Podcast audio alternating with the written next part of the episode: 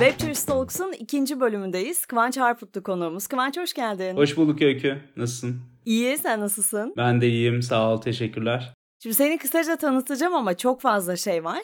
E, ODTÜ Jeoloji Mühendisliği, radyoculuk. Bizim seninle tanışmamız buralara denk geliyor. Yaklaşık bir 10 yıl önce olduğunu fark edince çok şaşırdım bu arada. Sonrasında işte yayıncılık, medya yöneticiliği bunlarla kalmadın. Telif hakları yönetimi, ses tanıma teknolojileri, veri odaklı yazılım şirketleri ve televizyonda ekonomi kanallarının aranan yüzü olmanla devam eden gerçekten çok fazla alanda çalıştığım bir kariyerim var. E, şu anda da kendi girişimim PCI Checklist var. Memnun musun halinden? Önce onu sorayım. Yani çünkü böyle bu girişimci olmak dediğimiz şey göründüğü kadar kolay değil ya.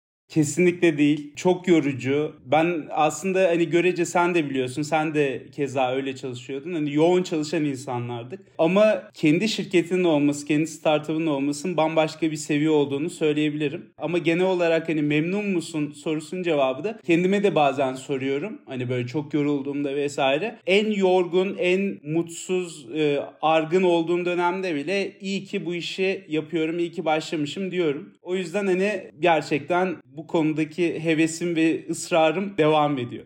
Ay çok güzel bir şey söyledin. Heves ve ısrar ya bence. İnsanın kendi işini yapmasının birçok motivasyonu olabilir ama heves ve ısrar şart hakikaten. Şimdi ben PCI checklist dedim. Nedir? Onu bir anlatalım. Bir siber güvenlik risk analiz şirketi. Şimdi bu dönemde her şey dijitalleşiyor. Yani verinin güvenliği de tabii ki sıkça gündeme geliyor. E sen hangi açığı gördün de bu fikri hayata geçirmeye karar verdin? Bu şirketi kurmadan önce daha çok işte ödeme sistemi altyapıları, işte fatura entegratörlüğü altyapıları gibi işlerin arka tarafında yer alıyorduk. Teknik tarafında yer alıyorduk. Burada gördüğümüz bir açık vardı. O da şu aslında e-ticaret kullanımları çok fazla artıyor. Kartlı kullanımlar e, online ödemelerde çok fazla artıyor.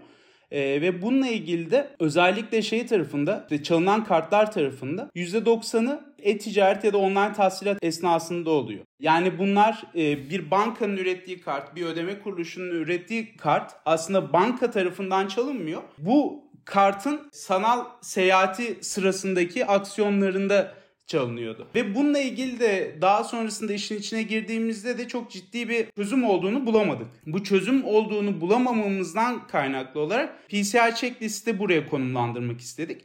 Temel problem şuydu. Banka ödeme kuruluşlarının çalışmış olduğu ve sanal poz verdiği üye iş yerleri var. E-ticaret siteleri, herhangi bir online tahsilat yapan web sitesi. Ve bu sitelerin siber güvenlik risk durumları değerlendirilemiyordu. Yani bir risk var orada ama bununla ilgili banka ve ödeme kuruluşlarının yeteri kadar görünürlüğü yok riskin tanımı açısından. PCI checklist aslında tam bu noktaya oturdu. Ee, banka ve ödeme kuruluşları bizim müşterilerimiz oluyor. Biz onlar adına aslında e, online tahsilat yapan yerlere, e-ticaret sitelerin siber güvenlik risklerini denetliyoruz aynı zamanda iyileştirilmesi için aksiyon alıyoruz. Buradaki temel şey aslında e-ticaretin güvenlik durumunu iyileştirmek. Bununla ilgili çalışmalar yapıyoruz. Şuna şaşırdım bu arada yani bugüne kadar bu konuda hiçbir şey yapılmamış olmasına ve orada o kadar büyük bir boşluk olmasına çok şaşırdım. Çünkü konunun da bir sürü muhatabı var ve bir sürü insan zarar görüyor bu hadiseden. Böyle yemin ederim benim aklıma gelmişti gibi bir espri vardır ya yani nasıl kimsenin aklına gelmedi veya belki uygulaması mı zor geldi siz mi orada o ilk hani adımı atan şirket oldunuz. E, hakikaten o kadar boşluk olmasına şaşırdım. Şöyle aslında e, siber güvenlik çok fazla katmanlı bir yapı. Yani birçok dokunduğu yer var. Banka ödeme kuruluşları genellikle odaklandığı nokta şuydu. Bir sanal post ver yani bir online ödeme altyapısı sunuyor banka ödeme kuruluşları. Ve bu online ödeme altyapısının güvenli olması için ciddi çaba sarf ediyorlar. Ciddi işte siber güvenlik firmaları var burada hizmet sağlayan. Onların iç prosedürleri var, denetim ekipleri var vesaire bu taraftaki olgunlukları çok yüksek. Ama bunun bir de e-ticaret sitesine dokunan tarafı vardı banka ödeme kuruluşunun şimdiye kadar sorumluluğu görmediği bir alandı. Yani evet burada böyle bir şey var ama bu sonuçta e-ticaret sitesinin kendi sorumluluğunda diye bakıyordu. Ama bu bakış açısının aslında zaman geçtikçe doğru olmadığının farkına vardılar. Çünkü o tarafta aksiyon alınmadığı takdirde kendi güvenliklerini ne kadar iyi yaparlarsa yapsın, ne kadar milyon dolarlar, milyar dolarlar harcasalardı buradaki durum e, değişemiyordu. Bunun farkındalığıyla aslında bizim ürünün ortaya çıkışı böyle aynı zaman mertebelerine oturunca doğru yerde doğru zamanda durumu oluştu. Orada böyle bir açık var. Herkes kendi sorumluluğunun nereye kadar olduğuyla ilgili böyle bir mevzudan dolayı. Peki tamam. Şimdi bu sana çok sorulan bir sorudur. E, siz önce siteyi hacklemeye mi çalışıyorsunuz? Yani hackleyebilirseniz bir açık mı var demek? Buradaki işte o risk analizi yapılarında farklı farklı yine orada da katmanlı durumlar var. Bir tanesi mesela şey gibi ev örneği vereyim, bir site örneği vereyim. Şimdi ben dışarıdan evin işte hangi kapıları açık, işte bacası açık mı, kapısı açık mı, sitenin işte güvenlik durumu ne e, şekilde diye dışarıdan hiçbir şey yapmadan bakabilirim. Burada aslında bizim daha çok yaptığımız şey bu kısım. Bir de ikinci taraf var. Bu daha çok işte daha detaylı anlatımda işte mesela manuel penetrasyon testi yapan firmalar vardır siber güvenlikte vesaire. Bunlar da şunu yapıyor. Hani dışarıdan kapı açık mı vesaire değil. Kapıları şöyle bir zorluyorlar. Bir omuz vuruyor. Ondan sonra açılıyor mu? Azıcık bir kurcalıyor. Açılıyorsa eğer diyor ki senin güvenlik durumun bak çok iyi değilmiş şeklinde yapıyor. Biz o kapıya vurma işini yapmıyoruz. Çünkü bizim temel şeyimiz dışarıdan bir e, siber güvenlik risk analizi gerçekleştirmek. Burada da o yüzden herhangi bir e, firmaya zarar vermemek. İkinci bunu yapmamızdaki ana fikir de şu. Siber saldırganlar da tam bu şekilde yaklaşıyor aslında. Çünkü siber saldırganlar e, business ve zaman olarak gerçekten e, yapılarını garip bir şekilde iyi kullanıyorlar. Yani adam şunu diyor. Benim bugün 8 saatim var bir yerleri hacklemek için. Ben bu 8 saatte maksimum parayı nasıl kazanırım? Yani çok net bir soru var. Mantıklı bu arada yani. Evet. O yüzden de e, kalkıp işte koskoca bankayı bir durup dururken hackleyeyim diye ortaya şey yapmıyor. O, o, o tarafta entüziyazmı olan bu arada insanlar var. Kişisel yeterlik açısından tatmin etmek amaçlı. E, ama daha çok işin parasında pulunda olanlar diyor ki hani e, o 8 saatte en kolay hacklenebilecek yerlere bakayım. Onlara hemen çıt pıt saldırıp paramıza bakalım kafasında oluyorlar. Bu kafada oldukları için de biz de dışarıdan yaptığımız riskler aslında onların bakış açısıyla örtüşüyor. Böylece tamamıyla aslında siber saldırganların radarına düşebilecek yerleri biz siber saldırganlarda önce varalım. Banka ödeme kuruluşları, müşterilerimizle birlikte. Gel abi hadi senin buraları düzeltelim ki sen işte e-ticaretine güvenli bir şekilde devam et mantığını verelim. Durum bu. Şimdi bir kullanıcı gözünden bazı sorular soracağım sana. Ya bu e-ticaret zaten hani pek çoğumuzun hayatındaydı. Pandemiyle beraber artık vazgeçilmez bir noktaya geldi. Bir e-ticaret sitesine adresimiz, telefon numaramız, TC kimlik numaramız, kredi kartı bilgilerimizi vermiş olmamız en olumsuz senaryoda ne gibi risklere yol açabilir? Her türlü riske yol açabilir. Yani burada mesela çok fazla örnek var. Bir tane işte yemek sipariş uygulamasında çıkan açıktan dolayı biliyorsun hani e, gündemde de oldukça sık kaldı. Yani şunu bile biliyor. Öykü hangi saatlerde ne yemeği seviyor abi? Pizza mı yemeği seviyor? Brokoli yemeği mi seviyor? Aa Öykü diyete mi başlamış gibi bir sürü bilgiyi alabiliyor. Bu aslında sadece şeyden değil yani ilk etkisi tabii ki orada kart numarasını çaldırdığında sonrasında bu günün bir zamanında ilerleyen zamanlarda sana işte bir dolandırılma vakası olarak işte kartından farklı bir yerden işlem yapılması vesaire gibi şeyleri yol açabilir. Bunları zaten cebe koyuyoruz. İkinci olarak da hani bu tip datalar toplandıkça neye sebebiyet veriyoru belki konuşmak lazım. Buradaki durumda şeye sebebiyet veriyor. Yani e, işte öykünün hangi saatte ne yemek yemeyi sevdiği bile aslında bir sosyal mühendislik için e, oldukça uygun bir zemin hazırlıyor. Ben sana işte bir pizza şeyi olarak da işte en son X pizzadan sipariş verdiysen X pizzadan arıyorum şeklinde bile seni dolandırmak için bir yöntemim olabilir. Sen işte bir yerden tişört aldın tamam mı? Ya tişört alınma esnasında mesela kart numaranı çalamadım ama senin mesela X tişörtünü şuradan aldığını biliyorum. Aradım merhaba az önce sipariş verdiniz yanlış çekim yapıldı. Lütfen işte chargeback amaçlı kart bilgilerinizi doğrular mısınız? Bitti. Özellikle şeyde yani insanların karşı tarafa güvenini arttırıcı söylemleri sağlamak için bu bilgiler çok kıymetli. O yüzden de bu bilgilerin güvenliği sadece kart bilgisi de değil. Dediğin gibi yani kişisel verilerin burada toplanması bizim istediğimiz bir şey değil. Ama ne yazık ki şu anda çok fazla toplanıyor. Gerçekten çok ürkütücü. Yani tamam senden olumsuz bir senaryo duymak için bu soruyu sordum ama olayın gelebileceği yeri böyle hayal edince yani bir kullanıcı olarak yapılabilecek hiçbir şey yok ve hani bunun çözümü de bilgileri paylaşmamak değil. Orada o kullandığımız sitelerin o bilgileri bizim için doğru koruyabiliyor olması. Oradaki yaklaşımı da merak ediyorum. Yani siteler, bankalar muhtemelen daha da farkındadır ama e-ticaret siteleri özelinde sorayım. Bu konunun öneminin ne kadar farkındalar? Buradaki farkındalık dediğin gibi bankalarda tabii ki daha yüksek. E, çünkü onlar direkt zarara uğrayan kısmı aynı zamanda. Hani biraz daha şey derinlemesine konuştuğumuzda gireriz o tarafa ama e, yani bir kart çalındığında bu kartla bir işlem yapıldığında e, bankalar buradaki süreci yönetmek açısından ciddi bir efor sarf ediyorlar. Para da harcıyorlar bu işe. Çünkü müşterilerini e, bu konuda hani şey negatif durumda bırakmak istemiyorlar. Bu yüzden de tabii ki bankaların buradaki farkındalığı çok daha yüksek. Sitelerdeki farkındalığın düşük olmasının sebebi aslında sadece şeyle ilgili değil. Ya işte bu siteler hep para kazanmak istiyor işte e, başka şey umurlarında değil gibi bir durum da yok. Siber güvenlik pahalı bir şey. Siber güvenlik yatırım yapılması gereken bir şey. Ama bazı kısımları da var ki siber güvenliğin sadece bir mindset olarak bir farkındalığın oluştuğu takdirde bile ciddi anlamda kendini yukarılara atabileceğin bir şey. Bu farkındalık mevzusunun daha aslında gündemde olması için biz çok ciddi çaba sarf ediyoruz. Burada o yüzden e, e-ticaret firmalarıyla da çok fazla oturuyoruz. Bunun neden önemli olduğunu, nasıl çok çok çok küçük yatırımlarla kendi güvenliklerini ciddi anlamda arttırabileceklerini konuşuyoruz. Bunun aslında en önemli noktası dediğimiz gibi siber güvenliğin farkındalığını e-ticaret sitelerinde arttırmak. E, farkındalık eksik mi? Eksik. 3 yıl önce çok daha eksikti. Şu anda daha iyi durumdayız. E, daha gidecek yerimiz de var. E, ama buradaki yani genel durum bankalar zaten bu konunun farkında direkt acıya ortak olan kısım e, e-ticaret siteleri de yeni yeni gelişmekte olan kısım diye söyleyebiliriz. Dediğin şey evet yani bu pahalı bir işse eğer sorumlu tarafta e-ticaret siteleri değilse bunu göz ardı etmeleri çok çok kolay. Ama burada hem kullanıcının hem sitelerin o farkındalığı kazanması gerekiyor. Hani şey gibi yaklaşmamak gerekiyor böyle. Ya benim başıma gelmiyor bu. Çünkü bir yerden sonra bu açık büyüdükçe daha fazla insanın başına gelmeye başlayacak.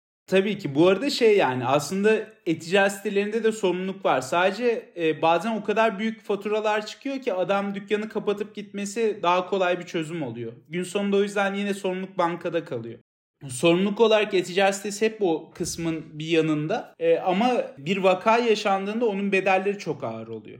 Evet yani ben kullanıcı olarak peki böyle bir durumda kaldığımda paramı kimden geri alacağım diye soracaktım.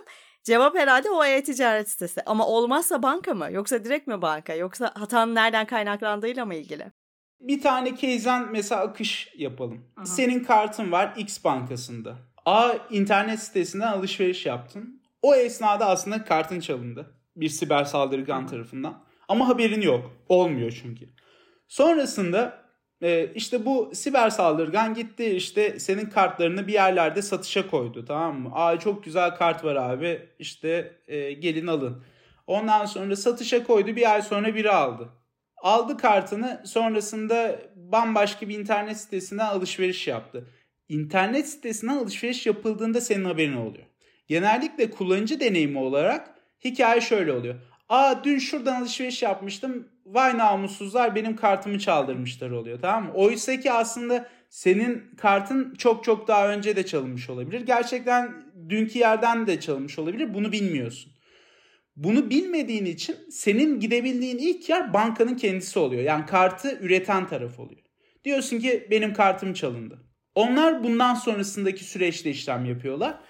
Ee, arka tarafta işleyen birçok mekanizma var. İşte bu kart yani senin gibi başka insanların da başına geliyor. Bunların ortak e, aslında satın alma noktaları neresi diye bakıyorlar. Sonrasında o işte atıyorum bir ay önce senin alışveriş yaptığın e-ticaret sitesini bulunca e, o zaman işte bankalar ona yazıyor. Ama o o esnada o o zaman alıyor. Yani belki bir ay da sürebilir, iki ay da sürebilir. Bu esnada senin zaten e, şeyini buradaki işte zararını karşılıyor banka. Oraya da diyor ki ya bak sen çaldırmışsın bin tane kart çaldırmışsın e, sana işte yerinde denetim yollayacağım. İşte şunu yapacağım bunu yapacağım. Bunun da parasını sen ödeyeceksin diyor. Orada zaten hani e, çok da güçlü bir firma değilse o ödeyebileceği bir tutar olmuyor. Ne kadar zormuş bu süreç bu arada. Yani 300 bin dolar, 500 bin dolar, 1 milyon dolar e, belki duruma göre daha fazla şey çıkabiliyor. Fiyat çıkabiliyor. Adam batıyor zaten böyle bir durumda. E battığında da yine sonuçta senin paranı hala alabilmiş değil. Bambaşka yerden iş dönüyor. O yüzden banka banka hem onun seni karşılıyor, senin zararını karşılıyor. Hem o tarafla ciddi bir şeyi oluyor, çabası oluyor. Gün sonunda hani win win win vardır ya bu, bu herkes loss loss loss oluyor. herkes kaybediyor. Şimdi bu internet üzerinden alışverişin pandemiyle beraber büyüdüğünü söyledik ama belki de zaten büyüyecekti. Hani bu yıllar içinde öngörülen bir şeydi. Biraz istatistiklerden bahsedelim. Türkiye özelinde mesela e-ticaretinden ne kadar büyümesi öngörülüyor ya da neredeyiz şu anda? E-ticaret tarafında aslında Türkiye'de ortamı olarak %12'lik bir büyüme vardı daha öncelerde. E, pandemi etkisiyle tabii ki bu biraz daha değişti. %30-35'ler civarına çıktı. Şu anda da aslında e, ikisinin ortalaması böyle %15-%20 civarlarında büyüyerek devam ediyor. E, Türkiye'deki e-ticaret kullanımı çok ciddi anlamda değişti pandemi sonrasında. Çünkü şöyle pandemi öncesinde benim gibi tembel insanlar daha çok e, e-ticaret alışverişi yapıyordu. AVM'ye gitmek istemeyen vesaire. Sonrasında bu bir zorunluluk olunca hani zaten istesen de gidemiyorsun durumu olunca buradaki e, alışkanlık değişti ve daha da önemlisi daha üst yaş kitlesi alıştı yani benim en son pandemide dedem bile kazak almıştı. Gülmekten öldüm gerçekten. Yani kendine akıllı telefon aldı önce. Sonrasında bayağı kazak sipariş falan vermeye başladı. Bu normalde hani normal şartlar altında asla yapabileceğim bir şey değil. 80 yaşındaki adam e, akıllı telefon edindi ve e-ticaret alışverişi yapmaya başladı. Yani bunu hiçbir reklamla yapamazdın normalde. İstersen milyar dolarlar ayır reklama. O kişi o kaza almayacaktı ama alabildi. o yüzden e, şu anda Türkiye'de de özellikle bu %12 e, dediğimiz büyüme oranı daha yüksek seyrediyor. Ya inanamıyorum müthiş bir dede önce onu söyleyeyim. Ama sen anlatırken düşündüm benim dedem de benzer bir model. Mesela tablet aldı oradan dizi izliyor falan. Yakında kazak da alır yani kendine bu iş böyle büyüdükçe. Konu güzel yerden açıldı.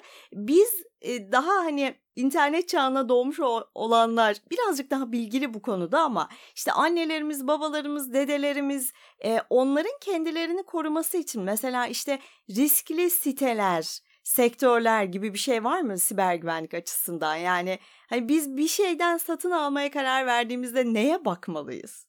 Riskli sektörler genellikle siber saldırganlar ne ister? En güzel veri finansal veri. Kart bilgisi oldu mu belli bir fiyatı var. Bu kart çalınan kart bilgileri satabildiği bir fiyatı var. Ve bu işte senin mesela bir TC kimlik numaranın da fiyatı var. Senin bir kişisel verinin de bir fiyatı var. Şeyde dark web dediğimiz işte hackerların daha çok gezindiği kısımda diyelim. Orada da bir online shopping durumu var. Ondan sonra öykünün işte TC'sini mi satalım, yediği yemekleri mi satalım, yoksa işte kredi kartını mı satalım diye bir şey var. Bir kazak alacağım diye başıma gelenler. Aynen bu, bu da şey işte indirim kuponu gibi düşün. Bundle paket yapabiliyorsun. Abi ben öykünün bütün kişisel verilerini almak istiyorum toplu diyebilirsin. Gerçekten öyle mi? Yani unit price olarak bunların hepsinin bir skalası var. Kart tabii ki burada en yüksek skalada. Öyle olunca ne oluyor? Finans ve alışveriş siber saldırganların temel saldırdığı yerler oluyor. Şey olarak ikinci olarak arkadan gelense de genellikle devlet kurumları oluyor. Çünkü burada espiyonaj anlamında da yani casusluk anlamında da e, bazı bilgilerin değerli olduğu için bir de devlet kurumlarına saldırılar e, çok yüksek oluyor. Ama özellikle şey tarafında e-ticaret sektörü içinde finans alışveriş başı çekiyor bu tarafta. Peki dönemsel bir istatistik var mı yani böyle işte Black Friday gibi indirim dönemlerinde risk altında mıyız? Yapı orada değişiyor. Black Friday yani siber saldırganlar hep bir yeri hacklemeye çalışıyor. Ve bu hackleme Aha. olduğunda e-ticaret sitesi sahibi fark etmiyor %99. İçeriye giriyor ve bekliyor. Girip beklemesinin birçok bir sebebi var. Bir kart bilgisi tutuyorsa zaten hepsini çekip çıkabilir. Ama kart bilgisi tutmadığını varsayalım. E, oradaki her işlem esnasındaki bilgileri alabilir. Kart bilgisini de alabilir, orada kişisel veriyi alır. Sen işte hangi tişörtü aldığını, hangi tişörtleri like'ladığını, neleri sevdiğini de alabilir. Bunları toplamak amaçlı sessiz bir şekilde bekliyor genelde. O yüzden de böyle season olarak Black Friday'de dur bakayım bir yerleri hackleyeyim yapmıyor hackerlar. Zaten onlar sürekli olarak bunu yapıyorlar. Ama şöyle bir şey var. Ee, Black Friday dönemlerinde bazı sitelerin mesela servis kesintisine sebebiyet verecek ataklarda artış oluyor. İşte bir tane şeyde e, datada mesela %60 oranında DDoS ataklarında artış oluyor. E-ticaret sitelerine yönelik. Hani servis kesintisine uğrasın, ciro kaybı yaşasın. Ana amacı bu. Daha da önemlisi mesela Black Friday'deki en ciddi artış %300 oranında phishing ataklarında oluyor. Oltalama atakları. Sana yönelik yapılan ataklarda artış oluyor. Neden? Çünkü şimdi o bilgileri topluyor ya sen mesela ayakkabı bakıyorsun bir tane sitede hacklenmiş. Ayakkabı hatta aldın. Ben sana yönelik o an işte gel bak indirim kuponu var gel bak burada indirim var %80 oranında indirim sana özel vesaire dediğinde sen hemen düşüyorsun. Herhangi bir replike site yapıyorlar. E, normal bir internet sitesine benzer. Burada mesela kart bilgilerini alıyorlar senin kişisel verilerini alıyorlar gibi gibi ataklar çok fazla artıyor. Çünkü e, Black Friday'de herkes indirim indirim indirim bastığı için hackerlar da indirim indirim indirim şeklinde bir aslında e, reklam stratejisi uyguluyorlar. Kötü reklam stratejisi ve onlara düşüyor insanlar. O yüzden en çok aslında internet sitesine değil daha çok kişilere yönelik ataklar artıyor Black Friday'de. Yani bu senin anlattıklarına bakınca bizim kullanıcı olarak kendimizi korumamız çok mümkün değil ya. Yani bütün bu riskleri görüp onlara karşı biz önlem alamayız. Burada e-ticaret siteleri bu önlemi alacak. İşte o yüzden hani alengirli kısmı sona bırakayım deme sebebim oydu aslında e, dediğin gibi yani kullanıcı olarak bun, bunlarla başa çıkabiliyor o, olman zor bir şey. Tabii ki yapılabilecek şeyler var. Neler mesela işte herhangi bir işte internet ödemesi yapacağın zaman sadece işte kartlarını online alışverişe açmak olabilir. Ondan sonra işte sanal kart kullanmak olabilir. Verdiğin bilgilere dikkat etmek, işte site gerçekten gerçek site mi yoksa başka bir siteye mi yönleniyorum gibi kontrolleri yapmak olabilir. Ama bunlar mesela işte en basitinden yani e, online alışverişe kapat kartını, sanal kart kullan gibi şeyler insanın e, customer experience'ını ciddi anlamda azaltıyor. Ben işte mesela recurring e, yani tekrarlayan ödemelerim var. İşte ne mesela Netflix ödemem var benim. Her defasında onun tarihine göre aç. Sonra bir de şey var Blue TV var bir de onun tarihine göre aç. Bir de şunun tarihine göre aç sürdürülebilir bir şey olmaktan çıkıyor. O yüzden de kullanıcıların bunu yapması gerçekten zor işler oluyor. Bundan dolayı da biraz daha aslında iş e, temelinde e, buradaki internet sitelerinin de güvenlik durumunu iyileştirmesi konusuna çıkıyor. Türkiye ile Avrupa'yı, Amerika'yı karşılaştırdığımızda siber güvenliğe yaklaşım olarak nasıl bir fark var? Biz neredeyiz? Diğerleri nerede? Yani burada aslında ilk sektöre girdiğimizdekinden bambaşka bir bakış açısıyla şu anda bunu söylüyorum. Bu arada genel olarak Türk girişimcilerinde bir çekingenlik vardır yurt dışına doğru. Sanki orada böyle bir rocket science vardı hani biz burada abi bir şeyleri ucundan tutturmaya çalışıyoruz gibi bir durum oluyor. Bu arada bu tabii ki bazı sektörlerde gerçekten böyle. Mesela rocket science Ama bu şeydir ya yani kültürel de bir şey. Hani ailen senin devlet memuru olmanı ister. Girişimci olmanı ve oradan gidebileceğin yolları öğrenmezsin çocukken. Gayet tabii ki. Büyük bir Ama bu sektör içinde özellikle e, işte online ödeme ekosistemi için böyle bir durumun olmadığını biz fark ettik. Belli bir zaman sonra. Bunu nerelerde fark ettik? İşte daha ilk başladığımızda San Francisco'ya gitmiştik. İşte bizim e, yatırım ortaklarımızdan bir tanesi işte İş Bankası Girişim Sermayesi. Onlarla birlikte şeye gitme şansımız oldu San Francisco'ya. E, orada işte mesela PayPal'da oturduk. Ee, yani o oradaki mesela ilk toplantıdaki heyecanımı çok net hatırlıyorum. Yani çünkü karşı taraf yani milyar dolarlık bir şirket. E, bunlar zaten her şeyi çözmüştür vesaire diye bakıyorsun. Benzer sorunları orada da gördük. Öyle olunca işte e, biraz böyle şey yapıyorsun. Ha okey tamam falan. Şeyi anlamaya başlıyorsun. Evet karşındaki de insan sonuçta e, bizim ekibimiz de iyi, onların ekibi de iyi ve sonuçta orada hani böyle çok miracle bir durum yok yani mucizevi bunlar işte bun, şunları şunları yapıyorlar gibi bir durumun olmadığını gördük. E, ama Amerika hala iyi ve olgun bir örnek. Onun altını çizeyim. Şimdi gelelim şey e, beni en çok şaşırtan duruma. Avrupa. Avrupa tarafındaki yapı ya ciddi anlamda şaşırdım. Şundan dolayı işte bir buçuk yıl önce yani e, yaklaşık bir iki ay biz Hollanda'daydık. E-ticaretin geldiği nokta e, şu an bizim olduğumuzdan çok daha geride.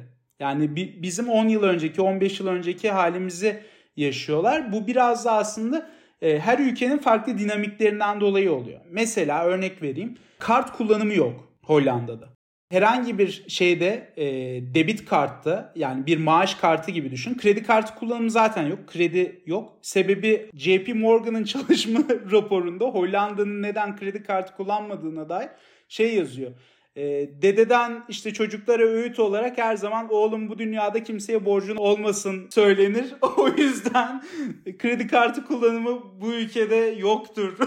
şeklinde. Ay inanamıyorum. İşte kültürel kodların önemi. Bu arada şey yani bankacılıkta, finansal tarafta kü- kültürel e, aktarımlar korkunç önemli. Bir diğer mesela komik hikaye Almanya'da.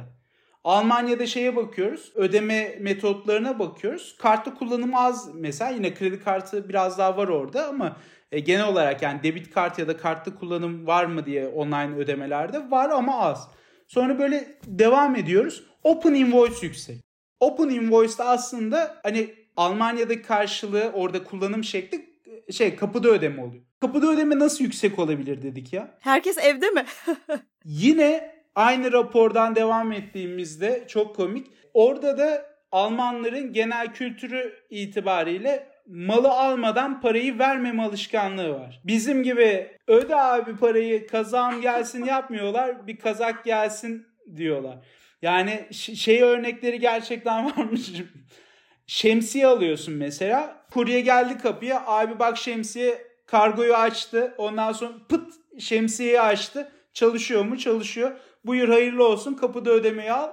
Devam. Ama bizde hiçbir kargocu bunu beklemez bir kere. Yani böyle bir sorunumuz var. Biz de Amerikan style orada devam ediyoruz. evet. Kargoyu atıp hemen Mesela bizim evde şeye çok gülüyorum. Kargocuların hiçbirini göremiyorum. Zil çalıyor. 10 saniye sonra gidiyorum. Kapıyı açıyorum kimse yok. ya bu nasıl bir hız değil mi? Mucizevi bir şekilde. Bizde daha hızlı bir kültür var. Şimdi aynı sorundan dolayı mesela Avrupa'daki bu tip yapılar işte mesela kart kullanımı çok düşük. İşte maaş kartlarının üzerinde kart numarası yoktu Hollanda'nın. Daha yeni başlıyor. Ee, geçtiğimiz sene yazın e, başladı işte kart numarası üretimi. O yüzden de mesela onların Ideal diye bir ödeme sistemi var. Bankalar konsorsiyumunda kurulmuş PayPal gibi düşünün. Ya da BKM Express bizdeki karşılığı. Aslında BKM Express'e çok yakın bir yapı. Onların da varmak istediği nokta buydu. Ee, buradan işte ödemeleri yapıyorlar. Bu yüzden de international işlemlerde çok ciddi sorun yaşıyorlar. Yani kalkıp eBay'den adam Ideal'la alamıyor ya da bazı zamanlarda alamıyordu. Sonra Baktılar Hollanda pazarına açılamıyorlar. O yüzden bu konuda mesela aksiyon aldılar. Entegrasyonu yapmak adına.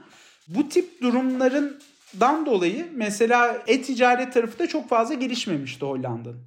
Hatta ve hatta bir sonra market pazar araştırmasını yaptıktan sonra daha detaylı çünkü hani bir kere e, sütten ağzımız yandı. Sonra bir baktık mesela Hollanda bizim e, satılabilir marketlerde sondan 3. sırada çıkıyor. Aslında çok yanlış yere gitmişiz. Bu yüzden de aslında ön araştırmayı yapmak, oradaki dataları ne kadar iyi toplayabiliyorsak bizim için çok önemli olduğunu fark ettik. Bundan sonrasında yaptığımız şey de o iyi ve detaylı araştırmayı yaptıktan sonra hangi ülkede nasıl bir yapı var, ne kadar işte kartlı ödeme var, işte fraud oranı ne kadar, chargeback ne kadar, ne kadar kart çalınıyor vesaire. Ciddi zaman harcadık bu datayı oluşturmak için ama bugün halen onun ekmeğini yiyoruz. Ya biz şeye çok alışız. Yani bu arada söylediklerim beni çok şaşırttı. Çünkü Hani kafamızdaki Avrupa imajı muhtemelen yanlış yani bu anlamda. Ama Türkiye'de böyle bir hizmeti en kolaya alabilmek e, özgürlüğüne çok alıştık zannediyorum. O yüzden de onun hani risklerini pek de düşünmüyoruz ve şunu da bence düşünmüyoruz. Hani bir para ya da bir altın bizim elimizde fiziksel olarak varsa onu yastık altı saklamak diye bir yöntem var. Ama bankadaysa hiç bizim elimize geçmediyse bizim değil gibi mi geliyor acaba? O yüzden mi bu kadar rahatız? Var mı bununla ilgili bir araştırma? Yani şey tabii dijital para kullanıldıkça o paranın hani şöyle balya halinde elinde olsa belki daha az harcayacaksın ama biraz daha hani daha çok psikolojik bir durum aslında şeyden ziyade. Ama benzer olarak bir de şunu söyleyeyim hani ülkeden dolayı şimdi gelişmekte olan ülkelerde şöyle bir durum var. İşte mesela bizim ülkemiz gelişmekte olan ülke artı yüksek enflasyona maruz kalan ülke sınıfında olduğu için yüksek enflasyona maruz kalan ülkelerde her zaman insanlar e, elindeki parayla maksimum şeyi almak istiyor. Yani hayal ettiği bir şey varsa eğer ve o an erişebiliyorsa hemen o an alma. Krediyle erişebiliyorsa hemen krediyle alma alışkanlığında oluyor. Çünkü daha sonra bunu alamayacağını biliyor. Yüksek enflasyon sebebiyle yine. Gelişmiş olan ülkelerde böyle bir şey yok. Yani arkasından kimse koşturmuyor. Adamın hoşuna giden 10 tane ayakkabı varsa 10 ayakkabıyı da 10 farklı zamanda alabileceğini biliyor. Türkiye'de bugün alabiliyorsan eğer 4 tanesini bugün 4 tanesini al çünkü yarın muhtemelen 2 tanesini alabileceksin. Ertesi gün bir tanesini ancak alabilirsin durumu oluyor. Bu da aslında e-ticaretin çok daha yüksek ölçekte kullanılmasına sebebiyet verebiliyor. Yine mesela komik hikaye BNPL, Buy Now Pay Later. Herkes bunu konuşuyor işte dünyada startuplar. Abi BNPL business'ına girdik şu bu. Fintech startuplarında tamam mı? Böyle cool bir şey e, havasında. E, Türkiye'de de bunun şeyini yapmaya çalıştılar yani aslında köpürtmeye çalıştılar. Çok fazla da köpürmedi hikaye. Neden? Çünkü Türkler zaten yıllardır kredi kartıyla ödeme yapıyorlar. 12 ay takside böldürüyorlar vesaire. Bir, bir sürü e, bu tarafta şey var yani kullanılan yapı vardı.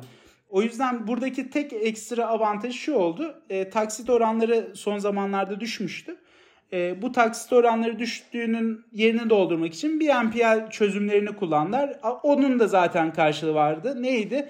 İşte telefonda taksit gidince bankalar kredi vermeye başladı. 24 ay 36 aylık işte mesela telefon kredileri şunlar bunlar çıktı.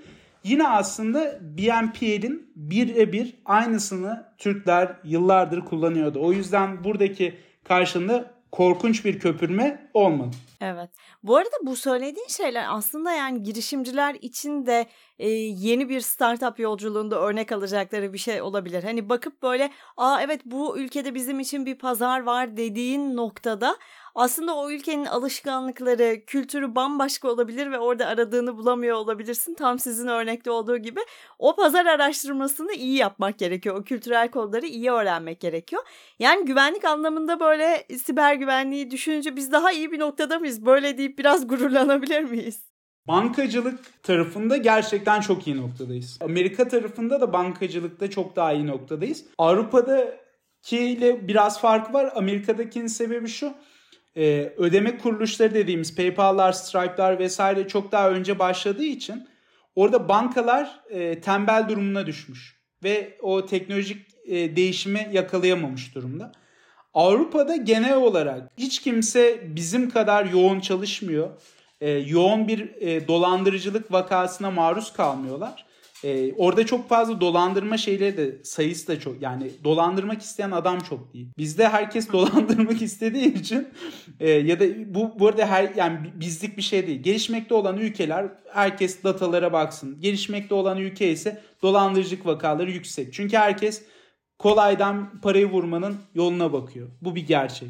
Bununla maruz kaldığımız için de bu bizim aslında bankacılık sistemimizin gelişmesine sebebiyet verdi.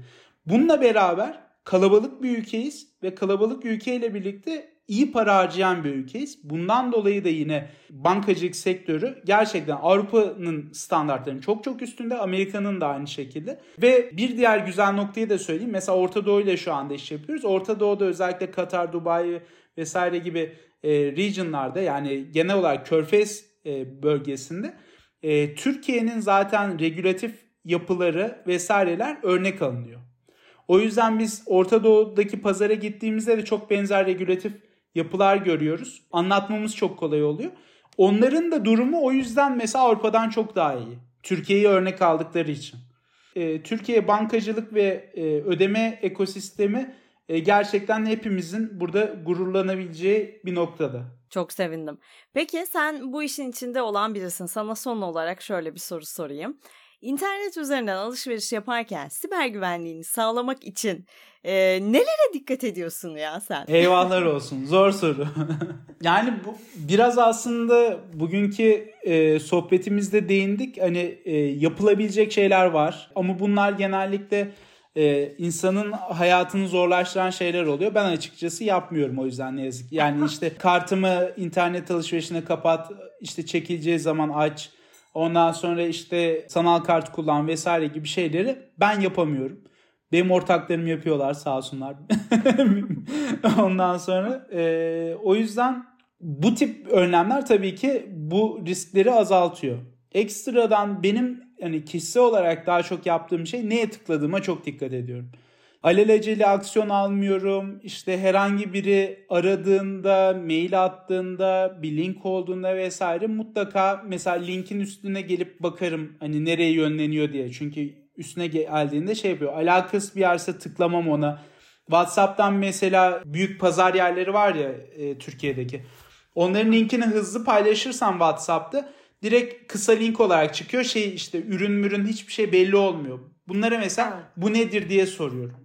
Onu yollayanlara. Tamam Yani tıklamam asla. O, o şeyi görmeden tıklamıyorum. O yüzden mesela bu, bu tip şeyler biraz hani farkındalık ile ilgili olan kısımlarda dikkat ediyorum. Yapmayı isterdim bu arada. İnternete kapatmayı, kullanacağım zaman açmayı, sanal kart kullanmayı yapmayı isterdim.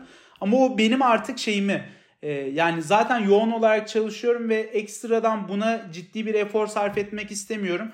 E, belki ayda 30 farklı şeyde üyeliğim var. Hepsi farklı farklı zamanlarda para çekiyorlar.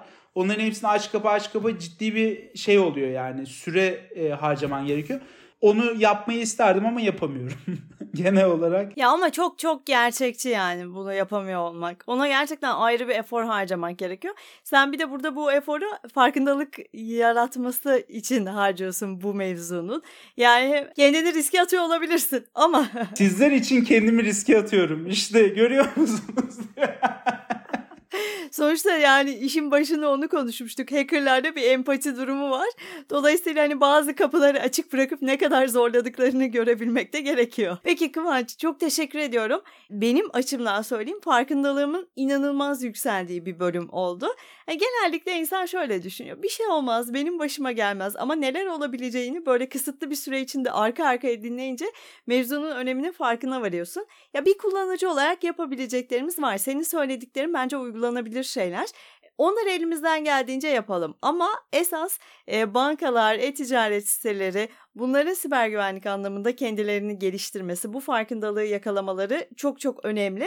Umarım hani bu konuda bir faydamız olmuştur. Çok teşekkür ediyorum. Ben teşekkür ederim. Çok keyifli bir sohbetti. O yüzden ağzına sağlık diyorum. Çok teşekkürler Kıvanç. Webtours Talks'un bir sonraki bölümünde görüşmek üzere. Ben Öykü Güver. Hoşçakalın.